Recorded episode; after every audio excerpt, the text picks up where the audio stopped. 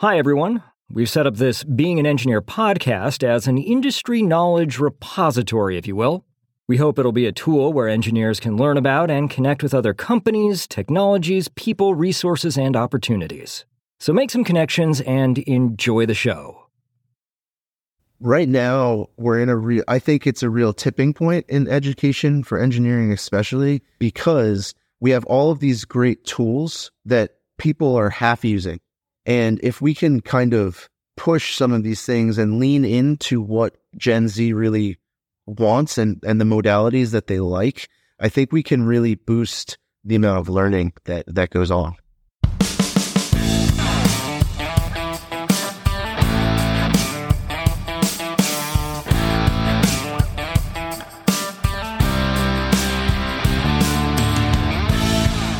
Hello and welcome to another episode of the Being an Engineer podcast. We're speaking today with Assistant Dean Michael De Gregorio, who holds bachelor's and master's degrees as well as a PhD in mechanical engineering. His background includes biomechanical research on the human hand, understanding injury modes due to IED explosions and automobile accidents, and currently serves as the Assistant Dean of Engineering at Grand Canyon University. Michael, thank you so much for being with us today. My pleasure. Thanks for having me. All right. So, what made you decide to become an engineer? Man, um, so the origin story, I guess. Um, this is going to date me a little bit, but when I was a kid, I really loved this TV show, MacGyver. Okay? Love and, MacGyver. Um, yeah. Yeah, right. Uh, and I'm pretty sure that is the origin of why I wanted to be an engineer, right? So, if anybody's listening and doesn't know, MacGyver is a guy who would get himself into these espionage situations and then get himself out by designing things with what he had at hand, right? Um, that and I was listening to one of your earlier shows and I, I, had a lot of resonance with the answer that I think that you gave about why you became an engineer, where you were sitting at your dinner table and your dad's like, Hey, how about engineering? Pretty much the same thing. My uh, my guidance counselor in high school is like, "Hey, you're good at math and science. Why don't you try engineering?" And uh, I did, and I, I really enjoyed it. And so awesome. that's kind yeah. of how it went. Kindred spirit here. That's great. Yeah. Uh, I love that you brought up MacGyver. So for all of you listeners out there, if you don't know who MacGyver is, first of all, shame on you. And second of all, go out and find some old episodes of MacGyver. I think they're on on uh, Netflix or maybe it's Hulu or something like that. I know I found them yeah. recently on one of those streaming apps. I'm pretty sure it's Netflix. I'm okay. pretty sure. Ph- phenomenal series. Yeah. Okay. Uh, well, you're you're working in academia now, but you did spend some time in industry before moving to Grand Canyon University. Um, one of the places that you worked was called BioRec, where you reconstructed automotive accidents and determined injury potential. Can you just walk us through that process? You know, what what were some of the tools that you used and how were your results used? Who are your customers? That kind of thing. So, accident reconstruction and injury analysis is a very uh, interesting field, right? Because you need to essentially figure out this puzzle in a reverse order, right? Like you have the outcome and you need to figure out how all the pieces made made the puzzle, right? So it's it's interesting in that way. Um, without giving away too much of the special sauce of what BioRec does, because I'm sure that you know Joe Pellis would be really upset if every all of his competitors got that right. But what it really boils down to for for accident reconstruction is first you need to do research on the vehicle, right? And so you go to some of these guidebooks and you you piece through, okay, these are the pieces that the the the accident report said were were broken. You have insurance estimates. And the reason that you're doing that is in the case that you can't actually look at the vehicles that were in an accident, you need to be able to go out and find one that is comparable to what was in the accident. So you have some frame of reference for how this vehicle was um, was deformed, right, in the accident. Um, the next thing you do is, and this gets into the tools, it's really at its base just momentum, energy, and restitution calculations. So it's your university physics class, right? Or if you're a mechanical engineer, it's dynamics, right? And it's, you have a collision that has occurred and you want to determine how much energy caused that amount of damage. And so, you know, if you have a high restitution collision, something that's close to one, right? Um, what that means is that the two things hit each other and bounced away, right? With minimal damage. Now, it can't be one because there's sound energy and thermal energy that gets exchanged from that collision, but it's pretty high and they bounce apart, right? So those are things like low speed collisions, right? And higher speed collisions, you get restitutions that are close to zero, which essentially means that the thing never bounced back to its original shape. It just deformed. And the best example I can give you is if you watch a low speed or a high speed camera of somebody kicking a football or soccer ball, you'll see that the ball deforms, right? And then it springs back, right? And that springing back is the period of restitution. So you use those, you, you understand that from the accident scene, um, from the accident scene pictures that you have, you know that there's a certain amount of deformation on the car, right? You then work your calculations backwards to figure out how much energy it took to deform it that way, because that informs how much speed you had, right? Because you bring it back to kinetic energy at the end of the day. And once you have all of that, then you start diving into pre existing injury research because there are a lot of research groups out there who focus specifically on determining what sorts of injuries are possible for what they call the delta V or the change in velocity. It's kind of like the acceleration, except that we're not worried about it, how long the period of time that change in velocity happened over. Um, you assume that the collision is fairly short in any case, right? And so you really quantify it with the change in the velocity.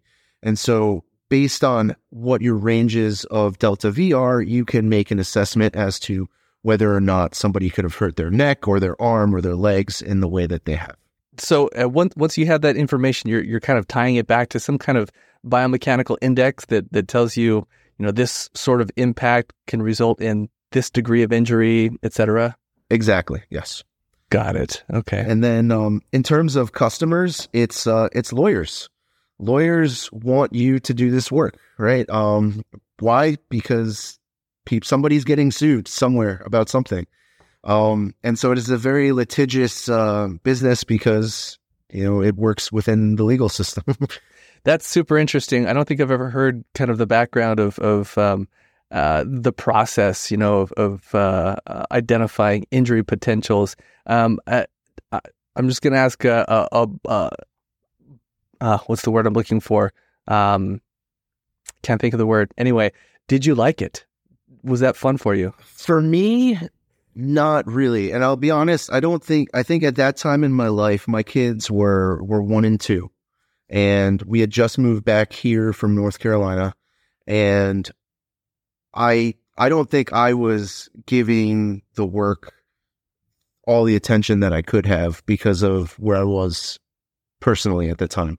Um it's interesting work. I I still look back on it and I, I enjoyed it, but I do think that long term I don't think it would have been for me um personally. Yeah. Um the legalism of it and uh, you don't get to choose right all the time if you get to be on plaintiff or defendant side. You just kind of get handed a case and you're like, yo, you got to go with it. so interesting. All right. Well, you're at Grand Canyon University now, and, and you've held a few different roles there, from program lead to to chair to now assistant dean of engineering. What what are your day to day activities like there? Okay, uh, so as program lead or chair, uh, that was still a faculty position, right? And so the day to day for that would be teach your classes, interact with students, um, have your office hours, but then on top of those responsibilities, make program uh, decisions, help influence curriculum, and and things like that. With assistant dean, it's much more of a daily operations role, and so I like to think of it as I am here to serve the faculty so that they can then serve the students.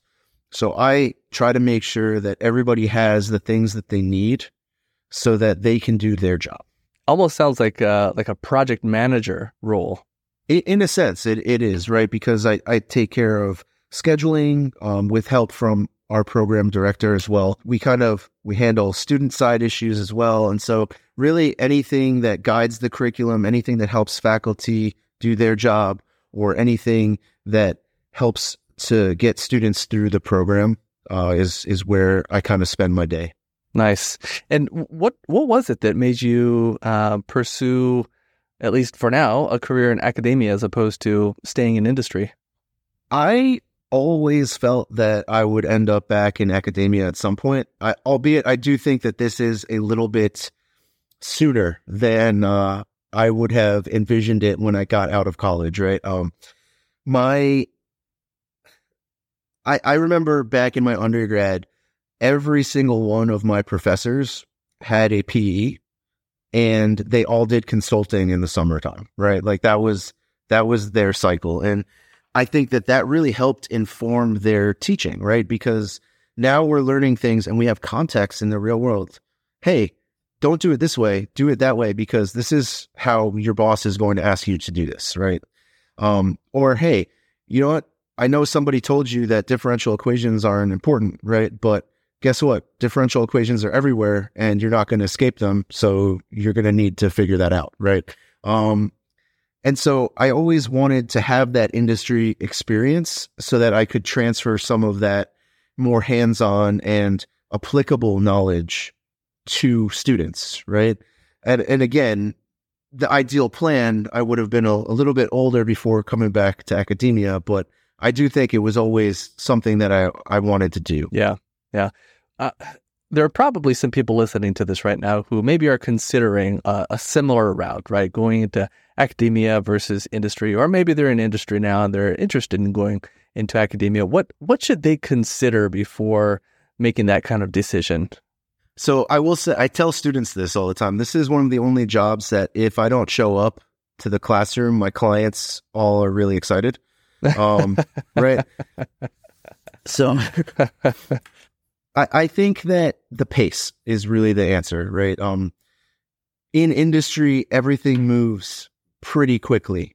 But by comparison, in the academic world, to affect change, you need to be a little bit more patient and work at a little bit of a slower pace. Things tend to move a little bit, I'd say glacially here, right? Um, it's, and, and I think that that's probably the biggest difference that I've noticed. I think especially with the faculty that we have, we have so many people who have a lot of really great industry background and are just they've they you know have some people who had 30 20 to 30 years in industry and then came back to teach and they are you know they are a wealth of information and the students love them and they have all of this this knowledge to give right? And it's but they get frustrated because you can't just make a change on a dime and and and you know be going in a different direction. There's all these processes and these these red tapes that you need to kind of go through to get to really affect change in, a, in an appropriate way here yeah you mentioned the the glacial pace and that's not specific to to the university where you are that's i think that's probably true kind of across the board in, in most universities. Do you think that's appropriate? Is that how it should be? Or is that uh, uh, uh, an opportunity for change? I think it's an opportunity for change. And I think that if you look at how universities are starting to do things, they are starting to try to treat it more like a business.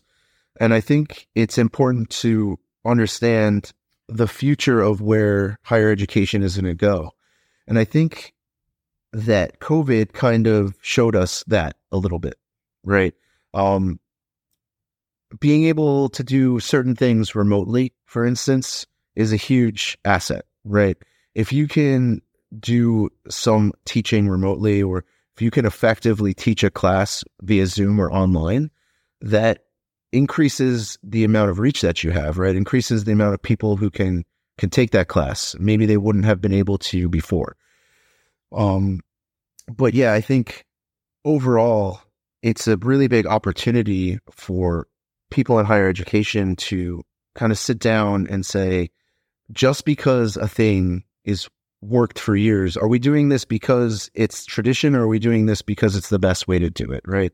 And those are a lot of the conversations that we are having here right now. You know, it's, you know, adapt or, uh, you know, they say publish or perish, but really it's, it's the same in industry. It's adapt or, or perish, right? You need to be the, you need to be moving in the right direction. Otherwise you're going to be left behind. Yeah. That's a really powerful way to think about it. How about the, just the, the educational aspect of what you do? Has that changed much since since you were a student or is the way in which engineering is taught uh, do you feel like that's changed much over time? I i think we are doing a really good job of doing it differently here at gcu i can't speak for other institutions although um i do think you know just full disclosure we only do undergraduate engineering for the time being, right? And so we don't have any master's or PhD students. Um, because I do think you get that's in those grad programs is where you get that more hands on, that more, um, I would say applications based, but you get more of this, um, this community, right? Whereas at a larger university, it's sometimes easier to get lost in the crowd in these big lecture sections, right? Um, what we're doing is we have a common first two year core, right? That all engineering majors take regardless. And so for the first two years, you don't have to decide what your major is. You just can be an engineer and figure out what you like, right? And then after those two years, you start to specialize. And in your junior and senior year, your class sizes get smaller. And so we we have larger sections for the first two years, right? 72 ish at max. And then you end up in these classes that are lecture and lab combined, right? And so you meet for five hours a week, but the cadence of it is the professor will lecture for, you know, 10, 15 minutes on a topic, and then you're off. You're, you're either doing problems, you're doing an activity that uh, highlights what your, what that lecture portion was about. And then you're back into the lecture. And so it's more multimodal, right? Back when I went to undergrad, it was that it was, you know, what 50 minutes of lecture and then you got a lab once a week if you were if you were in a lab class otherwise you just sat there and took notes feverishly right and then hoped that you got everything down that you needed um a lot of our faculty are you know and i'm sure there's other people posting slides right? Uh, when i was teaching i used to record all my lectures on youtube and i have youtube playlists that the students can go back and watch. Um, you know, we have people that run Discord servers so that they're more readily available for students. It's right now we're in a real, I think it's a real tipping point in education for engineering, especially because we have all of these great tools that people are half using, right? And if we can kind of push some of these things and lean into what Gen Z really wants and, and the modalities that they like, I think we can really boost the amount of learning that that goes on. That's a cool way to think about it. We've got these technologies that are being half used, and, and what can we accomplish if they're, they're fully used? Yeah, well, let's say that I'm in high school right now. I'm a, I don't know, a, a sophomore, maybe a junior, something like that. And I'm thinking about the future, right? Which we already know is is is false because uh, kids in high school don't think about the future. At least I didn't when I was in high school. That's probably changed. I think kids are like way more advanced now than, than I was back then. but what what should I be thinking about if I want to go to a university and major in engineering? What what are some ways that I should be preparing myself? I like I think it's it's funny because I I do tell I taught a freshman our freshman experience class one time and uh I told them right off the bat, I don't know who your teacher was that told you you never need algebra ever again, but that person was a liar and they lied right to your face. um, and I, I'd say focus on the fundamentals. My my biggest advice that I give anybody is, um, you know, hard work always trumps talent when talent doesn't work hard, right? And so, you know, you look at if you look at anybody, if you are willing to put in the hours, then you can accomplish whatever it is that you need to accomplish. Uh, engineering is a thing that anybody who has gone through it will tell you is not an easy major to pick, right? It's very time intensive. Um, but keys for success, I think, are the same as a lot of other things, right? You need to put in the time, you need to manage your time, right? And so really think about what are the things that are important to you and how do you prioritize you know your life so that you can you know not only go to work but also do your schoolwork and pass your classes right um, and have a social life because i'm not going to tell you to you know go and sit and not because that's part of the college experience too is making friends and you know self-care and and all those things that are really important yeah um yeah I love that you brought up. Um, uh, I can't remember exactly how you phrased it now, but we have a plaque here at Pipeline that says "Perseverance beats brilliance," and you you, you know said basically the same thing in, in uh, some different words. But I think that's true ninety nine times out of hundred. That the person who's tenacious and just keeps beating their head against the problem is the one that figures it out more often than the the brilliant person who maybe you know tries for a little while, but then oh, I'm tired of this problem. I'll move yeah. on to something else. Well, and I, I think part of it too is, you know, if you go, an elegant solution is great, but think back to the first time you ever wrote a computer code. That that thing looked nice. Oh, that's a that's a scary no. thought. Um, not just because my coding was was poor back then and good now. It's non-existent now, and it was horrible back then. So that's a scary thought for me. Right. Taking me but, down a dark hole here. but with practice, right? You you start you look at those you look at those things that you used to do, and it, even in your youth, and you're like, oh, I can't believe I was so naive and I did that, right? Like it's the the the learning.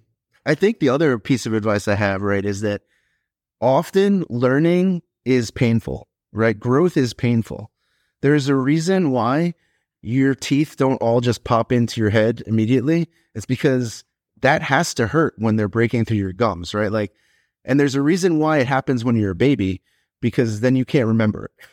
Right? um, the the the same holds with with learning though, right? With growth, anytime you growth, you're going to feel a little bit uncomfortable when you're pushing your envelope, when you're pushing your mind, right? It's it's not about being in your comfort zone. It's about being out of your comfort zone and trying something. So really, you know, don't expect to be a hundred percent the first time you try anything, right? I, I use this example a lot is um, when I was working at Wake Forest, I used to sit down the hall from where the med students uh, would hang out because my office was right there.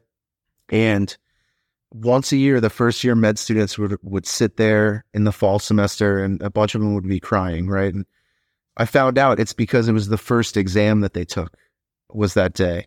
And many of them are such high achievers that they never got lower than an A. And they thought that their life was over because they got a B. Right. And I am here to tell you that that is not the case. I've gotten plenty of B's. I've gotten plenty of C's. And we, you, we, really are kindred spirits. So I'm, I'm really, I, I'm vibing here. Yeah you can you can like again if you want something bad enough you can make it happen right? And you just have to be persistent and and you know work hard. That's that's really the the skills that you need. That's totally how it was for me um, in in school and also in my career.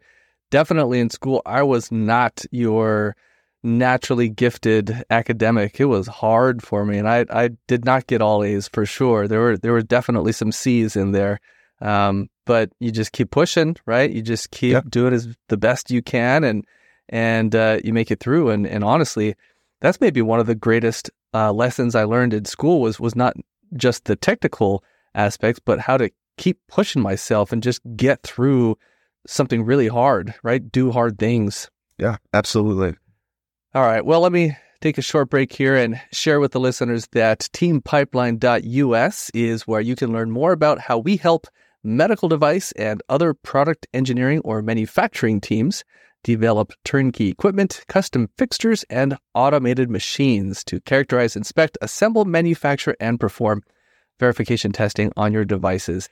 Today, we're speaking with Assistant Dean Michael De Gregorio. And uh, Michael, is, is there anything that you wish students applying to the College of Engineering would understand before they decide to, to go the path of engineering? Man, um, be be curious, ask questions, right? Um, I think there's a common trend among all engineers that whether you're electrical, mechanical, biomedical, whatever you happen to be, that you're you're legitimately interested in how something works, right? And whether you so so I guess would be the the advice would be right stay stay curious uh always ask those questions um i mean understand that it's not meant to be easy so don't get discouraged if you know you're not you're not uh performing to where you want to be but also understand that you can get there if you, you know, seek help. People are there to help you, right? And so use use your resources, use your tutoring centers, use uh, your professors, upperclassmen, whoever whoever you need to, but seek help if you need it. Totally. And uh, on that subject, what do you think are some of the most um, difficult challenges that engineering students are facing these days? Man, that's that's a good question. I would say that overall, I, I don't want to bring it back to a class, right? But I, I, think a lot of students struggle with with transport, right? Fluid mechanics and heat transfer. Um, that seems to be an area where people tend to struggle. They don't they don't see the point of it. Um, fair, but I think the spirit of the question is a little bit broader than that, right? Um, and so I would say that one of the bigger challenges is right now is is a lack of perseverance um, that I've noticed. Some people just tend to, well, I did it wrong and give up. Right. There's also the opposite of that, which is the over tenacious, and and that's not a bad thing, right? To be tenacious and to want to persevere, but it is a bad thing when you are so convinced that you are right oh, that yes, you do not want to hear that you were wrong. Um, and I understand that, and I've been in those shoes before, but maybe I guess maybe where I'm getting at is maybe just some humility, right? Um, oh, that's I, wonderful, music to my ears. Yeah, I, I have to share share a quick story here. I mentioned um, a plaque that we have hanging on the wall, right? It says "Persistence beats brilliance." Well, we have uh, how many? Nine, I think, nine of these plaques that are up there. Uh, I call them pipeline's tenets, right? Just some some principles that that we should live by here at Pipeline. Another one of them um, it, it talks about the absolute certainty principle. And this is this is an Aaron original here, the absolute certainty principle. This is when you are so convinced that you're right that it, it becomes to the exclusion of any other possibilities out there. And I'll share a quick example to try and illustrate this further because I think it's a really, really important point. You mentioned humility, right? That's a critical aspect of this. So, we have a pool in our backyard, and we were starting to get some algae in this pool. And I was pulling my hair out because I could not get the algae under control. Uh, you know, I would put the shock in, the chlorine, and and I just couldn't get it. And so I hired a company to come out and, and take care of this algae. And so they come out and they they say, okay, we figured out the problem uh, you have too many phosphates in your pool. And they say, well, we'll just do this phosphate remover treatment and that'll fix it. And I said, okay, that's great. Are you sure that's the problem? Is there are there any other possibilities that, that could be causing this algae? And they said, no, we are absolutely certain that its uh, phosphate levels are too high, and that's that's it. That's it, and we're done. Can't be anything else. I say, okay, fine, great. Let's go ahead and do this. So they do the, the phosphate remover treatment. Guess what? Several days later, the algae is still there, has not reduced at all. In fact, it probably even got a little bit worse. So I call them back and I say, hey, I know you were absolutely certain that the problem was phosphates, but we did this treatment and it has not helped at all. So what do we do now? And they kind of scratch their heads and they say, oh, well, we'll send out a, a senior technician to take a look. And so someone else came out and turns out there was a different problem where uh, it was like free chlorine's levels had risen to a point where they just the, the chlorine wasn't effective anymore. And they had to drain the entire pool. That ended up being the solution. But it illustrates the point that we uh, especially when we're experts in something right we become blind to other possibilities outside of what we are so convinced is is the right answer uh, so anyway the absolute certainty principle are you falling victim to it there I'll get off my soapbox now. Well, I have a I have a colleague who um she she will look at students and say, "Oh, really? That's what you think in all of your years of experience."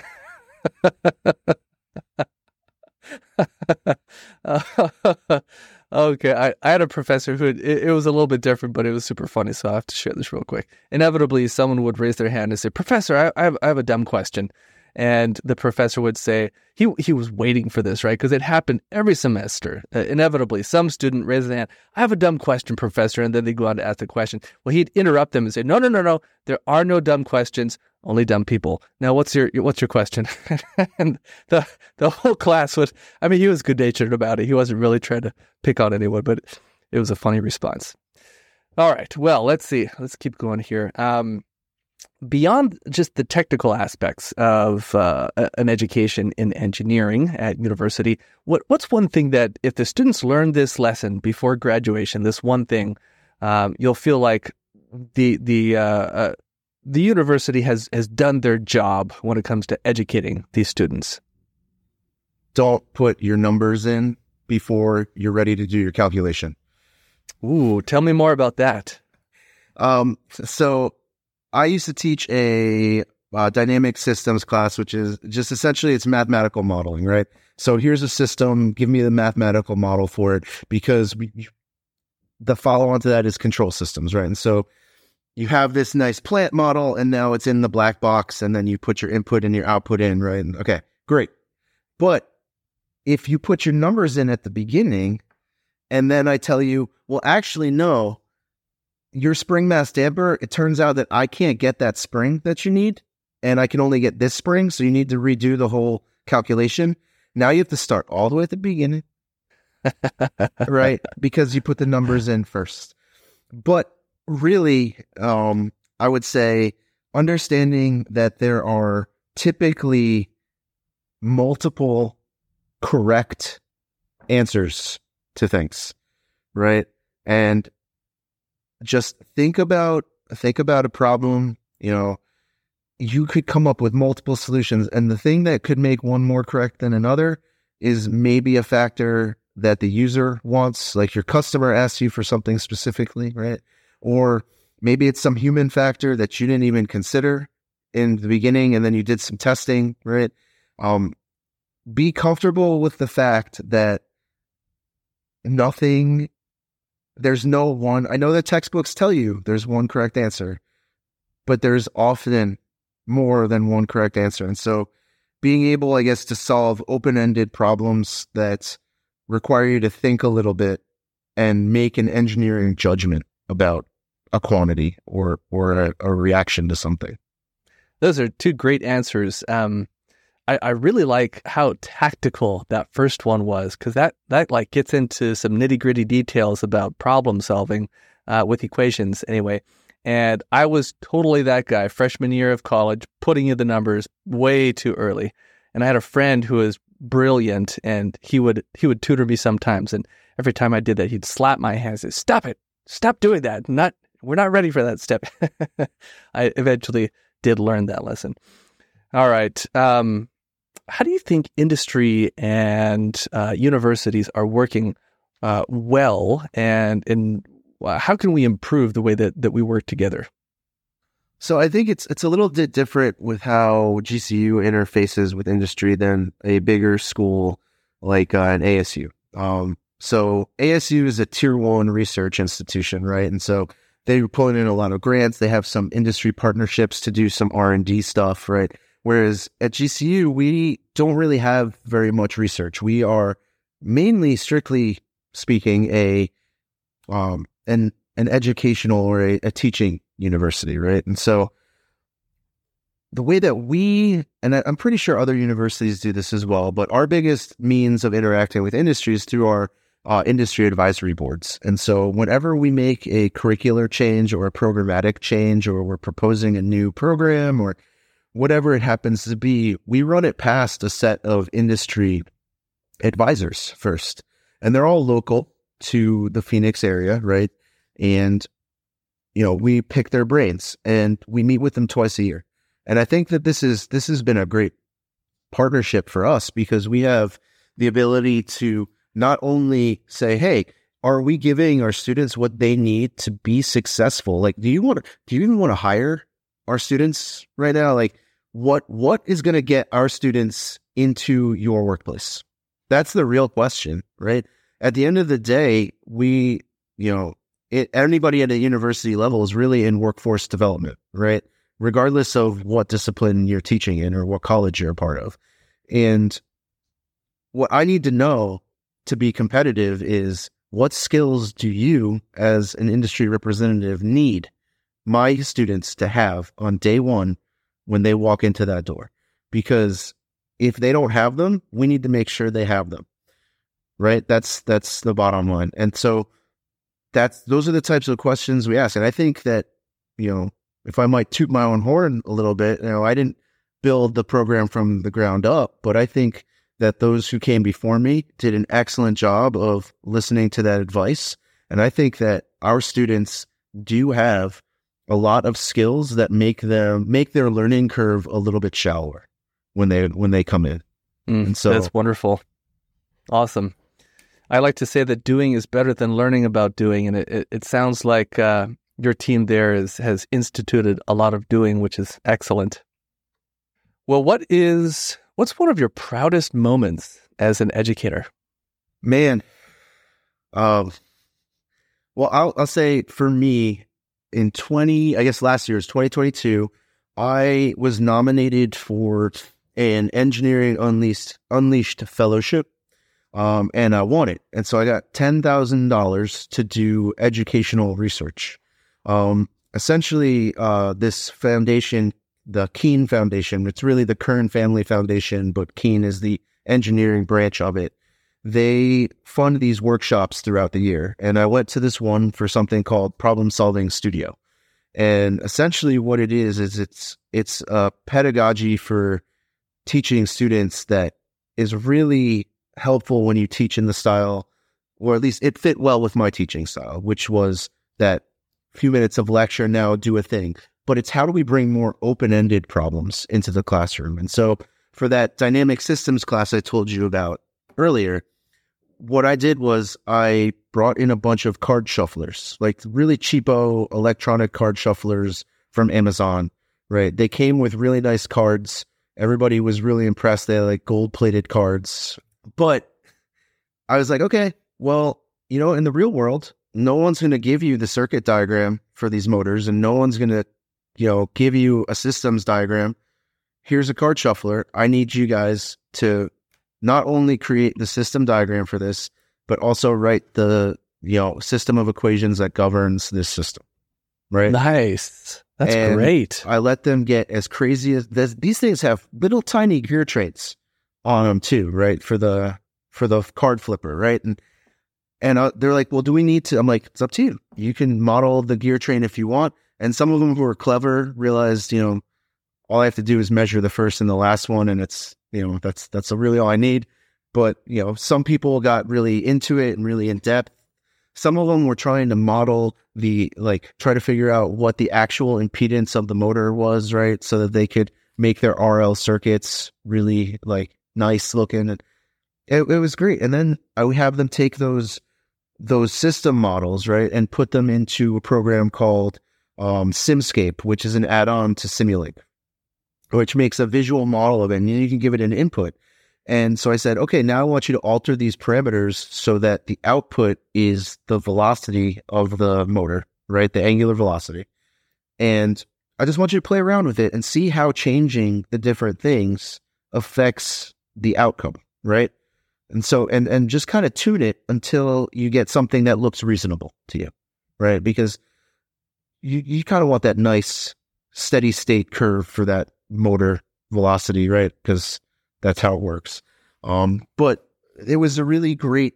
I you know I surveyed them afterwards with a Survey Monkey, and they were all like, everybody really loved it, right? Because it finally put into context to them, you know, okay, this is why this might be useful.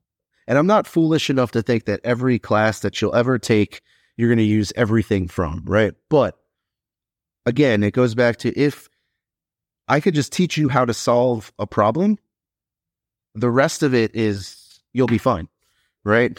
It's really at the end of the day, what you get paid for as an engineer is to look for new and interesting solutions to problems. That's, yep. that's what it is.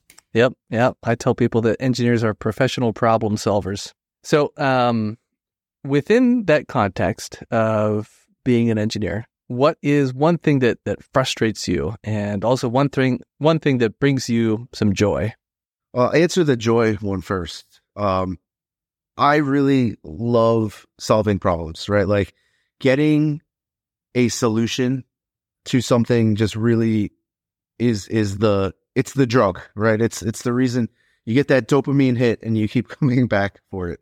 I, I remember when I was younger, my cousin was like, you know that feeling you get when you solve a math problem? I'm like, yeah. He's like, yeah. I'm like, okay, great, man. Sorry.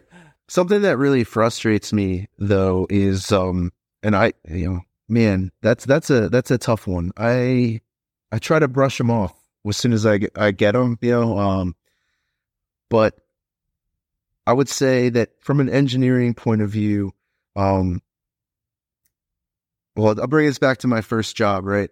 Right out of college, I was working for Picatinny Arsenal, which you know, I was a civilian member of um, essentially uh, the DoD, right? And so we would do weapon design. And when you work for the government, there's really no design work that you actually do, which was not told to me when I signed up. Uh, I designed a lot of PowerPoints. Um, oh no! and so um, that that gets really frustrating. Like the paperwork, right? The paperwork is super frustrating, and and the administrative side of things, which is funny because now I've put myself in this role where I basically just do all of the frustrating things, right? Um, uh, well, on that note, I think we'll we'll wrap things up here. Um, Michael, thank you so much for for spending some time with me today. Um, how can people get in touch with you? You can find me on LinkedIn for sure, Michael De Gregorio. Um, should should be right up there. Uh, I'm on Twitter too. I don't really do anything on there, but it exists. Doctor DGCU. If, you, that's something that people are interested in following. Um, but yeah, LinkedIn and you know the GCU website should should have all my my vitals, so anybody can get in touch with me through those forms. Super, Michael. Thank you so much. Well, thank you. I'm Aaron Moncur, founder of Pipeline Design and Engineering. If you liked what you heard today, please share the episode. To learn how your team can leverage our team's expertise developing turnkey equipment, custom fixtures, and automated machines, and with product design, visit us at teampipeline.us. Thanks for listening.